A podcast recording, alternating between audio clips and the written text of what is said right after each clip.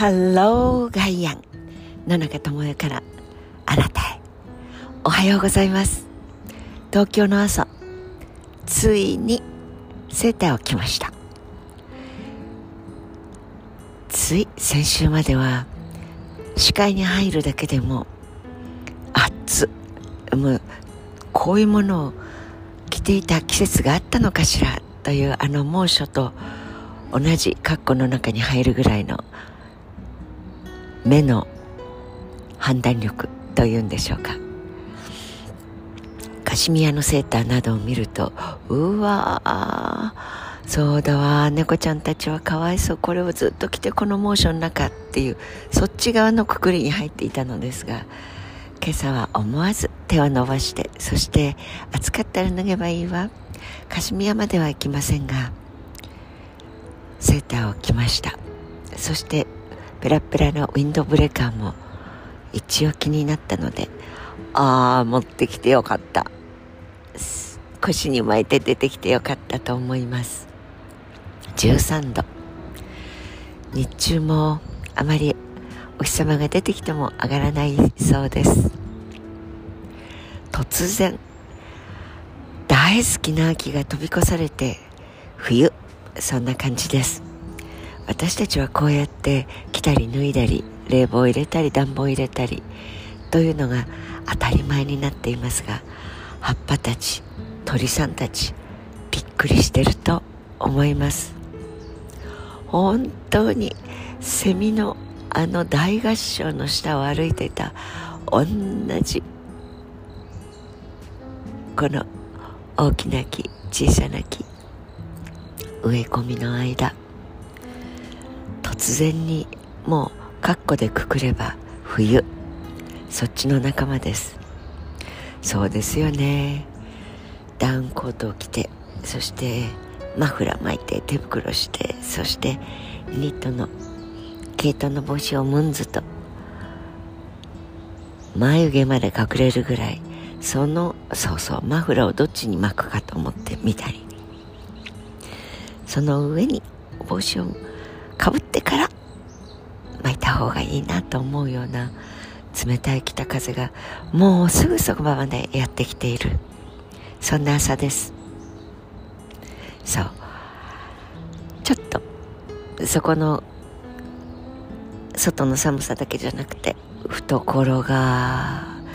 日本丸全体の懐が突然冬いやいや誘導してきたの誰よって。いうことですが4月から9月までこの半年間ですね第1四半期第2四半期加えた6ヶ月。その間に東京証券取引所いわゆる株株式市場から2兆円まではいかないけれど1兆円以上の、まあ、売り越し買い越しという言葉があります。株式というか株が下がらないから景気がいいという実体経済を反映するものではもうとっくになくなっていてもう再三お話ししているように国が一生懸命株価って見かけ上の景気指標でこれは体温と違う。体温だとどうしても素人の私たちは思ってしまいますけどつまりお熱が出るというのはやっぱり具合が悪くなるということですよね。相対的ではなくて絶対的に自分の体が頑張って頑張って悪巧みをやっつけよう。自分の悪くなっちゃった部位になんとか頑張ってもらいたい。とか。それで発熱するわけですが株というのはもう実体経済自分の実体の健康状態を表すものではないのでそこにいるお盆の上の卵の数は同じです。買いたいっていう人がわーっとそこにお盆の上に例えば10個卵があるとすれば買いたいですっていうお金が周りからそのお盆の上に来れば1個あたりの卵は値段が上がります。株価が下がるというのはそこでいやいらないいらないこれ売りたいわ。売りたい売りたい売りたいという注文が入る。お金がどんどん出ていく。そうするとさあどうです。卵の数は10個なのです。だから1個あたりの株が売りたい。あ1個あたりの卵の値段はどんどん下がってくるわけです。でその卵を例えば安い時に買ったよっていうお家へ持って帰ってパンとまあ持って帰れないんですけど 卵割ってみたらお盆の上で。卵の黄身はどんなに高くなっても1個。どんなに安くなった卵でも黄身の数は1個です。つまり売りたいという人と買いたいという人のそのバランスの中で価格が決まっているわけです。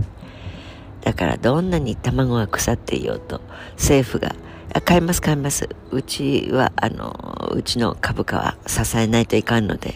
と言って私たちの年金そのお金でガンガン買っていたらそしてもう一つ怖いのはですねその卵の値段は買い支えられます。怖いのは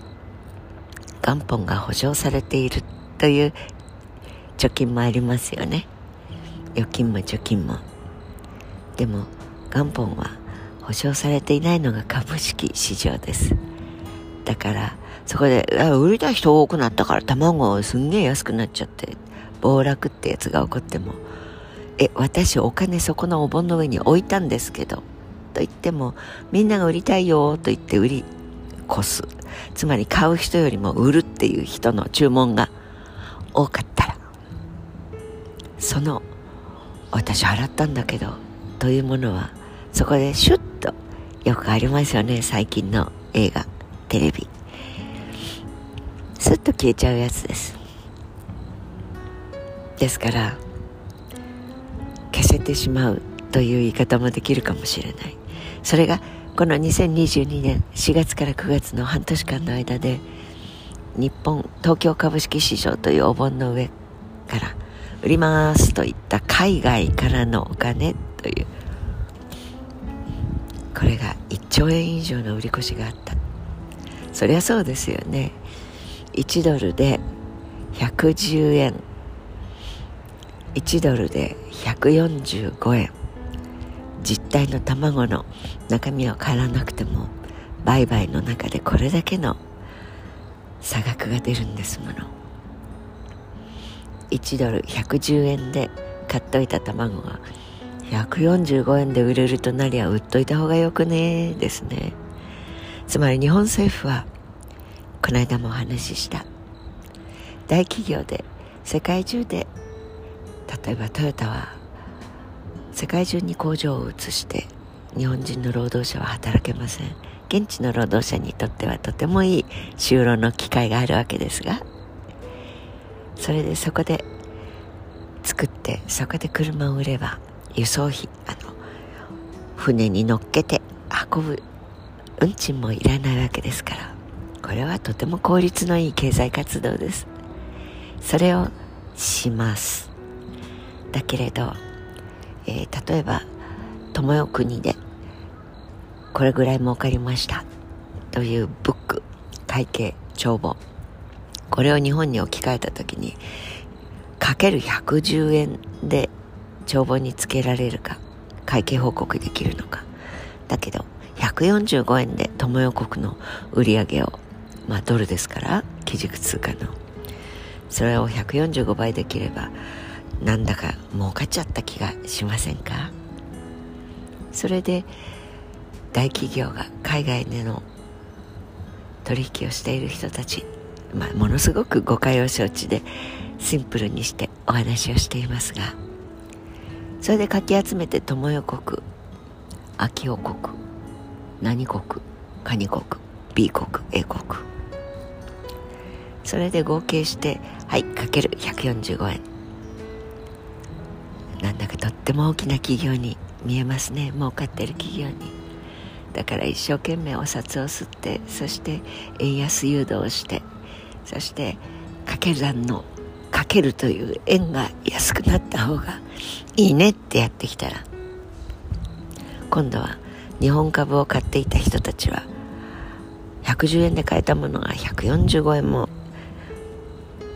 払いたくないな。い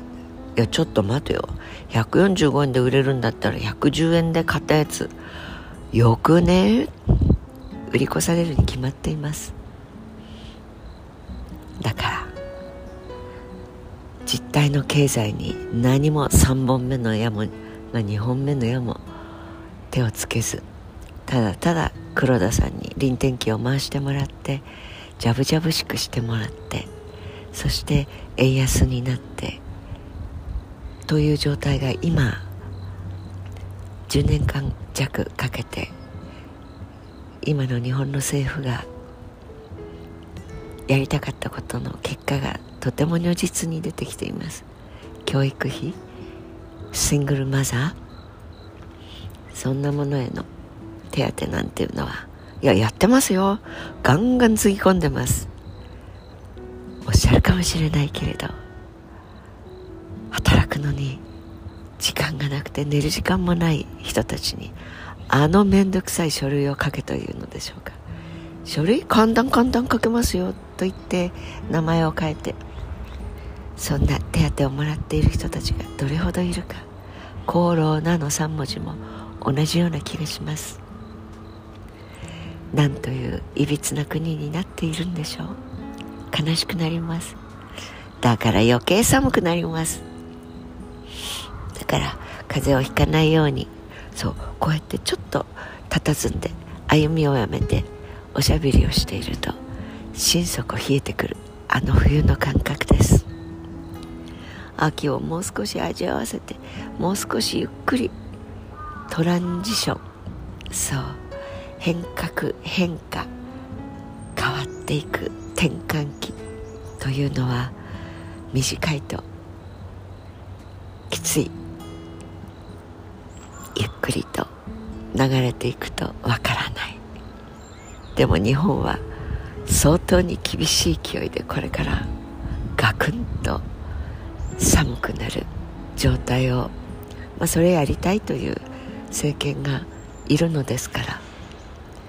そしてこれかいあれかいとそれが国を守るためだと言われれば「はいはい待ってました」とばかりに褒められるものを買って私たちの胃袋も子供たちの脳みそも心も何も考えずに自分たちの利益帳簿がプラスになることに目の色変えて言うことを聞いている人たちがどれほど多い国になったか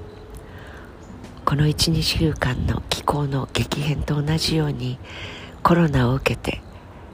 しっかりと見えるようになった。そんな気がしませんか？経済学などというものではありません。欲望自分さえ良ければいいという人たちがこの国をどこへ持っていこうとしているのか。少なくとも私たち一人一人の声なき声しか発せない。弱き者への目線など感じることができないのは私だけでしょうか。お風邪などお召しにならないように Have a nice day 野中智也でした。